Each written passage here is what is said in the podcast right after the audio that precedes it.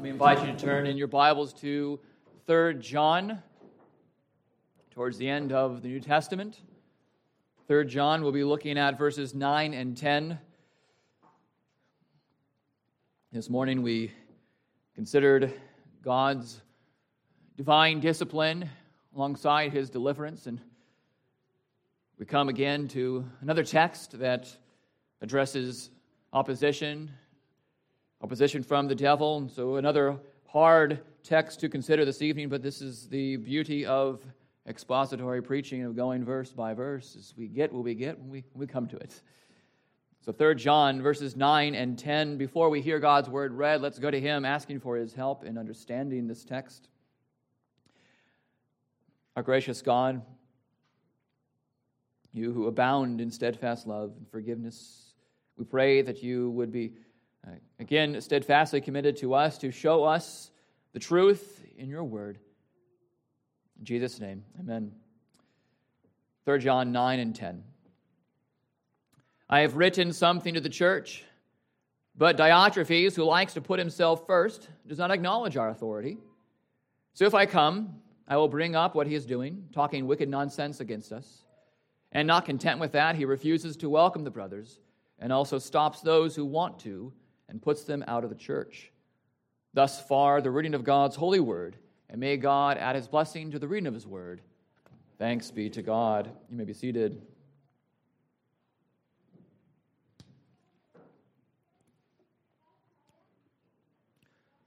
So, last week, as we considered verses 5 through 8, we ended with the encouragement to go fishing, to support the fishing of the church. Verse 8 says, Therefore, we ought to support people like these, that we may be fellow workers for the truth. With the three corded fishing rod held by the Father, the Son, and the Holy Spirit, we together support the mission of Christ to baptize and to disciple the nations, teaching them everything that Christ has commanded them. And there are many fish in the sea ruled by the king who is over land and sea, over the air, over all. This king, our Christ, has been working on a massive cleansing project to clarify the waters, to purify the waters. The waters, after all, are murky from the filth of the fish, filth from the fish's own sin, for one, but to break the analogy, there's also filth from the fierce fishers, fishers not of men, but fishers of menace. There are evildoers who are not fishing for the good of the elect, but who seek to pull the elect out of the refreshing waters of the Lord, that they might fry them up and devour them. We are assured, however, through this text that God will deal with the diabolical schemes of men who hate his missionaries and their supporters. Again, verse 9 says, I have written something to the church. But Diotrephes, who likes to put himself first, does not acknowledge our authority. It is certainly not a surprise that wherever the gospel goes, so goes evil. We meet a man here who is forever in the annals of history of evil men. We must never deceive ourselves, church, by thinking that our support of gospel men will be well received by everyone, including even those who, whose lips profess to have Christ in common. A Gentile, one by the name of Diotrephes, does not acknowledge the authority of John the elder. This man, John tells us, talks wicked nonsense against us. He regularly slanders the church of Christ. Now, we don't know exactly what specifically he was saying, but John is confident, and so we can be confident that whenever Diotrephes spoke about John, it was not pleasant.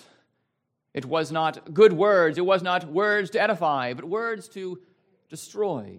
He spoke ill of John. He spoke ill of the traveling missionaries. He spoke ill even of Gaius. He's, he's bad mouthing the church though he is part of the church. He's not making light accusations, but he's making serious charges that John is wicked, John is evil. We pause for a moment and we ask Are we stunned to read these words? To read of someone in, in the early church who does this? Shouldn't be stunned. Stick around the church, doesn't matter where you go. You will hear wicked nonsense from time to time. You'll hear it even from perhaps unlikely speakers. It happens everywhere because sinners are everywhere. And some sinners, as we'll see later on, prefer themselves to everyone else. Slander doesn't stop at the church's doorstep. Doesn't say, well, this is the house of the Lord, this is holy ground, we shouldn't enter. No, slander struts in and does so without thinking, does so with nonsense. Either Diotrephes misspoke and just ran with it, or more likely, he intentionally misrepresented John and Gaius and these traveling missionaries. But in either case, what he is saying is babble. He's not able to connect the dots of the charges that he is making that John is wicked, that these missionaries shouldn't be supported, that Gaius is wrong for supporting these missionaries. It's not a marvel for, for many of us when we hear some slanderous scuttlebutt and we say, that doesn't make any sense. That, that seems too fishy. And I know what he says, and I, I know how, how she acts, and that doesn't comport, what you're saying doesn't comport with what he believes, with what she does. You must be mistaken. But the slander remains. And the sword of slander slashes the ministry of the church. And it aims at the, the name, at the neck of Christ. Let us never think that our speech has no effect, either for good or for ill. There is great power in the tongue, as James tells us, either to curse our siblings in the Lord or to bless them. And Diotrephes here uses his slanderous, snaked tongue not to encourage those who have gone out for the sake of the name, but to blaspheme the brothers, and so slander the name, the precious name of Christ. How this came about, we're not sure.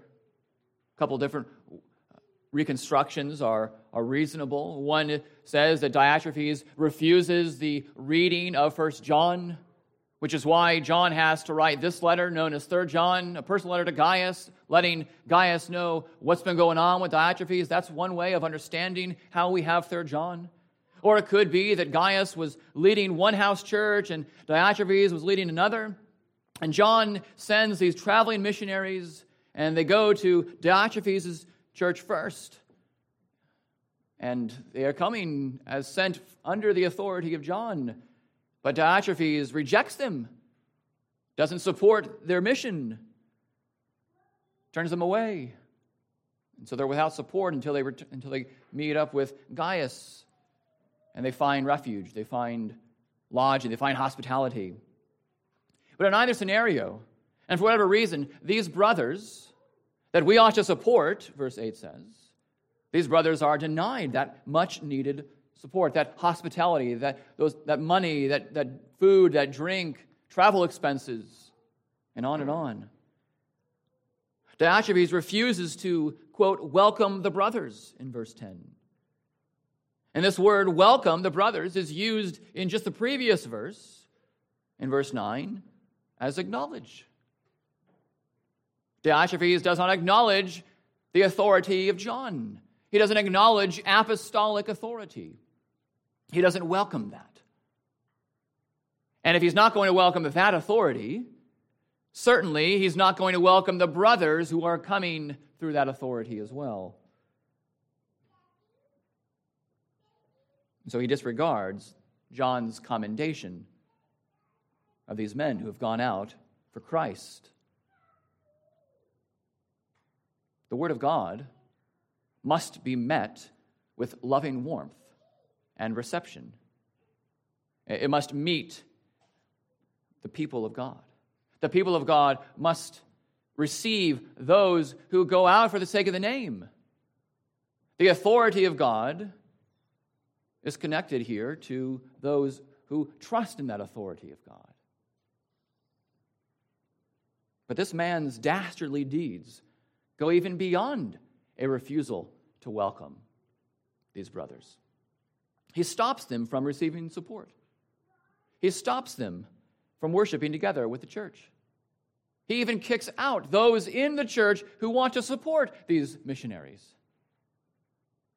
He treats faithful servants of Christ as false teachers for whatever reason.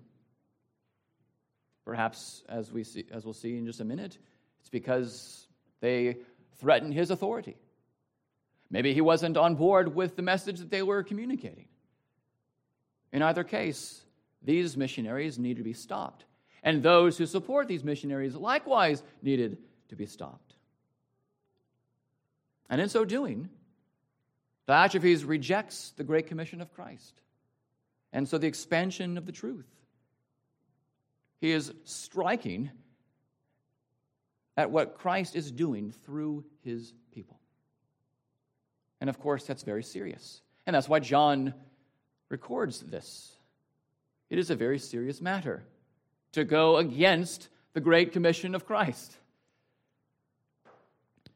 And so, diabolical Diotrephes is, in a word, divisive.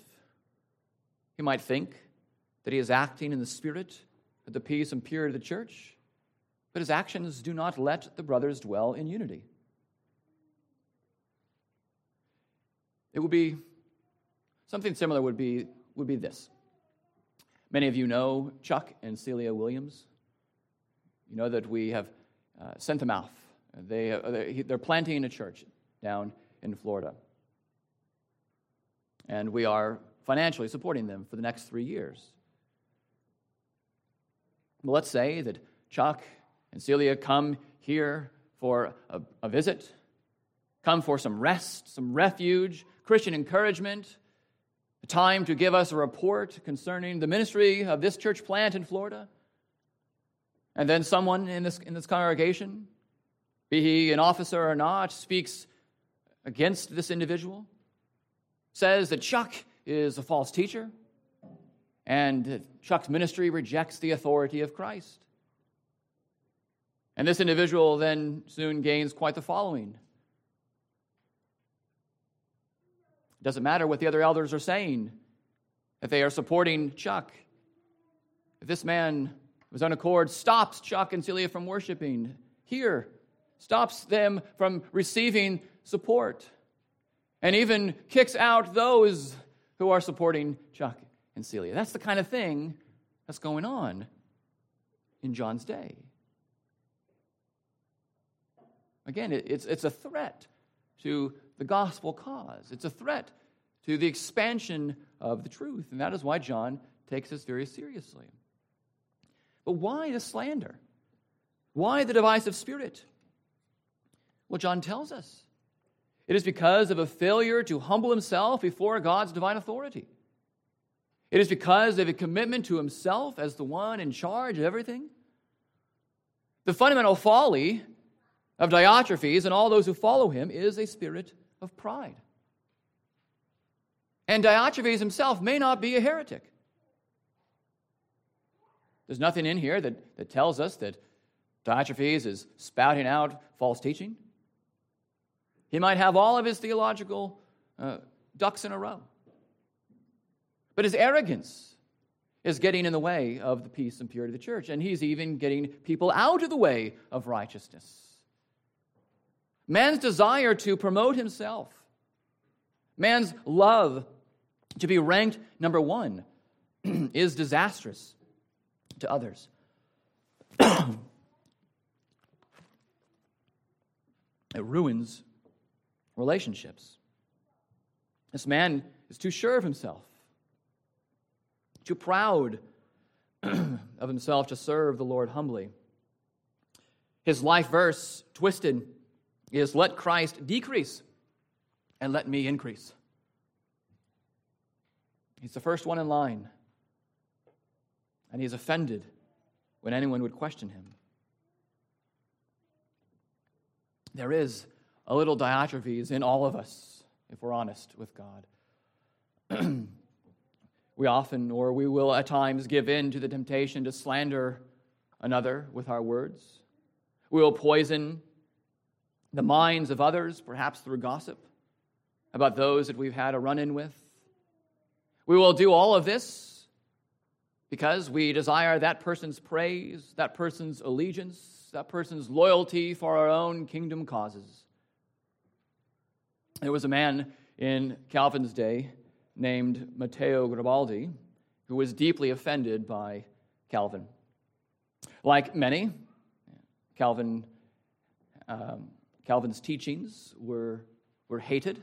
Uh, this, this man, Matteo Garibaldi, did not like Calvin's teachings, did not like what we call the Reformed doctrines, hated the very idea of predestination. And that was the settled teaching in Geneva. It is scriptural. Not only that, but Garibaldi blamed John Calvin, as many did unjustly. They blamed him for Michael Servetus' execution. And Garibaldi also believed that Christ was a newly invented God. So he had his own false teaching, and he had some problems with Calvin. Well, Calvin knew the kind of man Garibaldi was before these two met because Garibaldi had been operating behind Calvin's back at dinner parties, spreading lies and undermining the settled teaching of Scripture. And Garibaldi wanted to meet with Calvin. Calvin says, Fine, you may come, but I want some witnesses present. Calvin did not, based on what Garibaldi had been doing, because Calvin knew what Garibaldi was doing. Calvin did not view this man as a brother, at least at the time of the meeting. And so when they come to discuss the faith, Calvin did not offer his hand to Garibaldi. He didn't shake his hand. And this was highly offensive to Garibaldi. This pleasantry that was not observed really got Garibaldi in a tizzy. Calvin begged to be excused for not following this particular ceremony until they had discussed their respective beliefs, but Garibaldi would have none of it. His view of self was overly inflated. The point here is that this attitude isn't just in the heart of a Diotrephes, it isn't just in the heart of a Garibaldi, but it tries to increase in us as well. Do we think too much of ourselves and not enough of Christ? Do we think too much of ourselves and not enough about one another? The context here is missions. Missions is not for the self, it's not what you can do for yourself. It's not giving and supporting the cause for your own glory. Missions is for the Savior, in whose name we go out and whose name we support. John Newton said, I have read of many wicked popes, but the worst pope I have ever met is Pope Self. There isn't just a Diotrephes in us all, there is a, a little pope as well. We are the ultimate authority. We are the ones who will direct how we live, and no one will tell us otherwise. And that's the mentality that John is speaking against. And that's the mentality that we need to be aware of. That we might go to the Lord regularly in prayer, asking for Him by His Spirit to crush that idol, to destroy that pope in our hearts, to bring down that Diotrephes. And from verse 10, we see so if I come, I will bring up what he is doing, talking wicked nonsense against us. The good news is that the opposition will be driven out in God's timing. John knows that Diotrephes will be dealt with. He's just unsure when this will happen. If I come, when I come. John has more information about Diotrephes than does Gaius. And so, if, when he comes, John will not be silent by any stretch of the imagination, he will make known Diotrephes' wicked deeds to everyone. And here we already have just a glimmer of, of what that is. He doesn't do what Paul does in 1 Corinthians 5 in the case of the man who was sleeping with his stepmom. Remember, in that case, Paul from a distance pronounces apostolic judgment on the man. And he says, You need to purge that wicked leaven. You've got to get that out. It's an evil, it's an evil lump. Hand him over to Satan, he says, so that he'll know his sin, be restored to the church. And he, and he is. Second Corinthians, we, we see that reconciliation, that restoration. That's not what John does here. He doesn't pronounce that judgment from afar, perhaps because of Diotrephes' standing or whatever reason. John's interest is in bringing the full weight of the problem in person. He, he waits. But Diotrephes' deeds cannot be ignored even now. That's why he wrote this. Gaius, you have to know what this man is doing. The truth must come out. It is wise at times, dear ones, to make known the evil deeds of first promoters, of those who slander the church, of those who separate brother from brother. And knowing what we do about Diotrephes, he's not going to go down humbly. He likes to be first. He'll refuse to go down. He'll insist on being the victim. He might even round up a vocal minority of supporters and keep making accusations about John, Gaius, and the others. His discipline, his humbling, though it is certain, will not be pleasant. It will not be pretty unless God grants him the gift of repentance. In every church must ask yourself are we ready to deal with consequences of discipline? Shall our elders be faithful for the sake of the church of Christ to see where the Lord, in his direction, will take the church through godly discipline? And it is your job, members, to pray that the elders would remain faithful. We need your prayers. Going through discipline is a hard thing. Getting all of our disciplinary ducks in a row takes wisdom, takes thought, takes humility before God's word. And we covet your prayers to be faithful in this way. And if a Diotrephes pops up in a local church, the members of the church must ask Are we going to ride out into the sunset with this guy? Or will we, will we humbly receive guidance? Guidance from the elders. But even more individually, from day to day, will we humble ourselves when God, by His Spirit, shows us our slander? When God, by His Spirit, shows where we might have a spirit of division? When God, by His Spirit, shows us even the beginnings of self promotion, will we humble ourselves and acknowledge where we have gone astray. Will we, again, allow the Word of God to dwell richly in us and to continue to do the much needed work of cutting away at our sinful flesh? Divine timing calls for divine patience, patience that we can only get from above. As hard as it must have been for Gaius, he needed to wait patiently for John to come. John didn't know when he was coming. And until John came, Diotrephes was still going to be there. He was still going to wreak havoc. He was still going to reject the authority of John. He was still going to refuse the supporters and those who would support the supporters. John practiced patience because clearly through his words we know where he stands. Nevertheless, the Lord's call for them was to endure for a time the evil of this particular man. All the while, Gaius was to keep supporting the brothers. Be patient, endure, but don't let that endurance, don't let that patience drive you away from continuing to do what God calls you to do, which in this case was to support the gospel.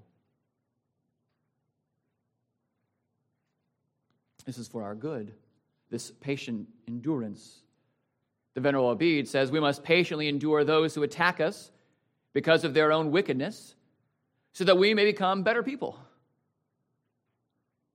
You know that the Lord keeps enemies, false brothers, false friends, those who call themselves Christians, the Lord will use them, even them, for your good, that you might grow.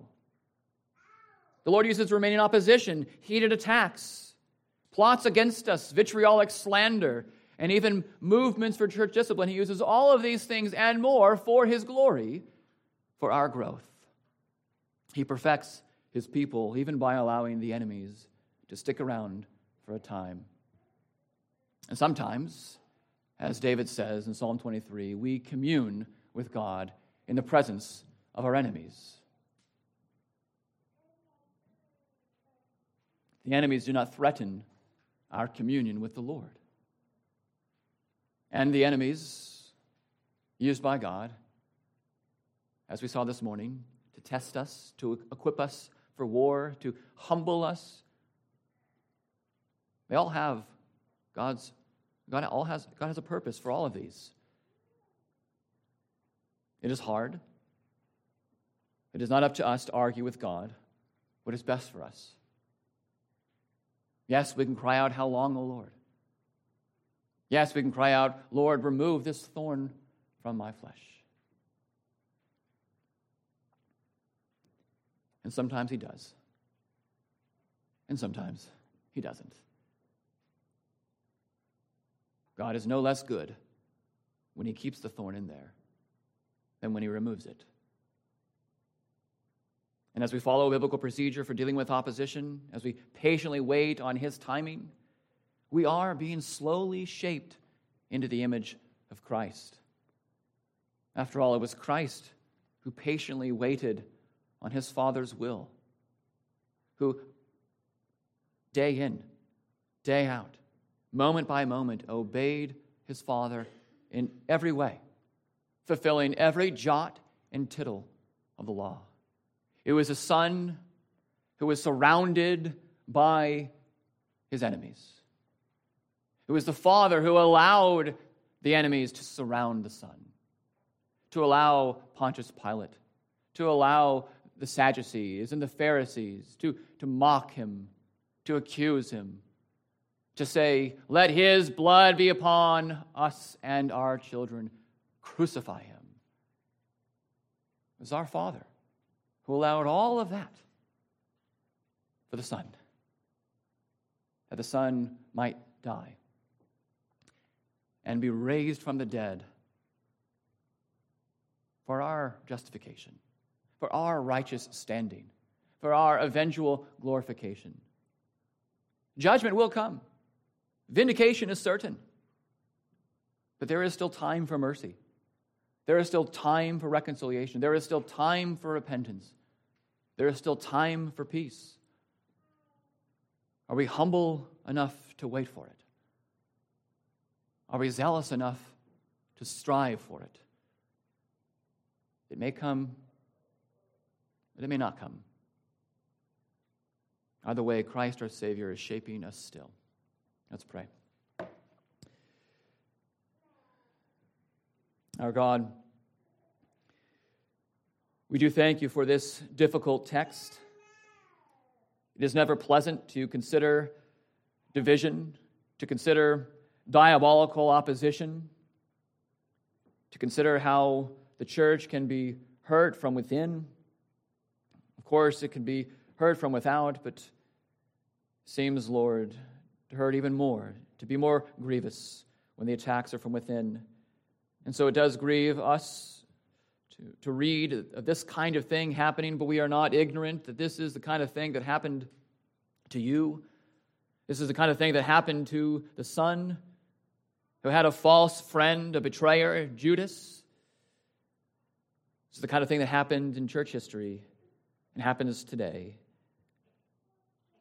And so we humble ourselves before you, O God, and ask that you would continue to shape us by your Spirit through all means possible. In Christ's name we pray. Amen.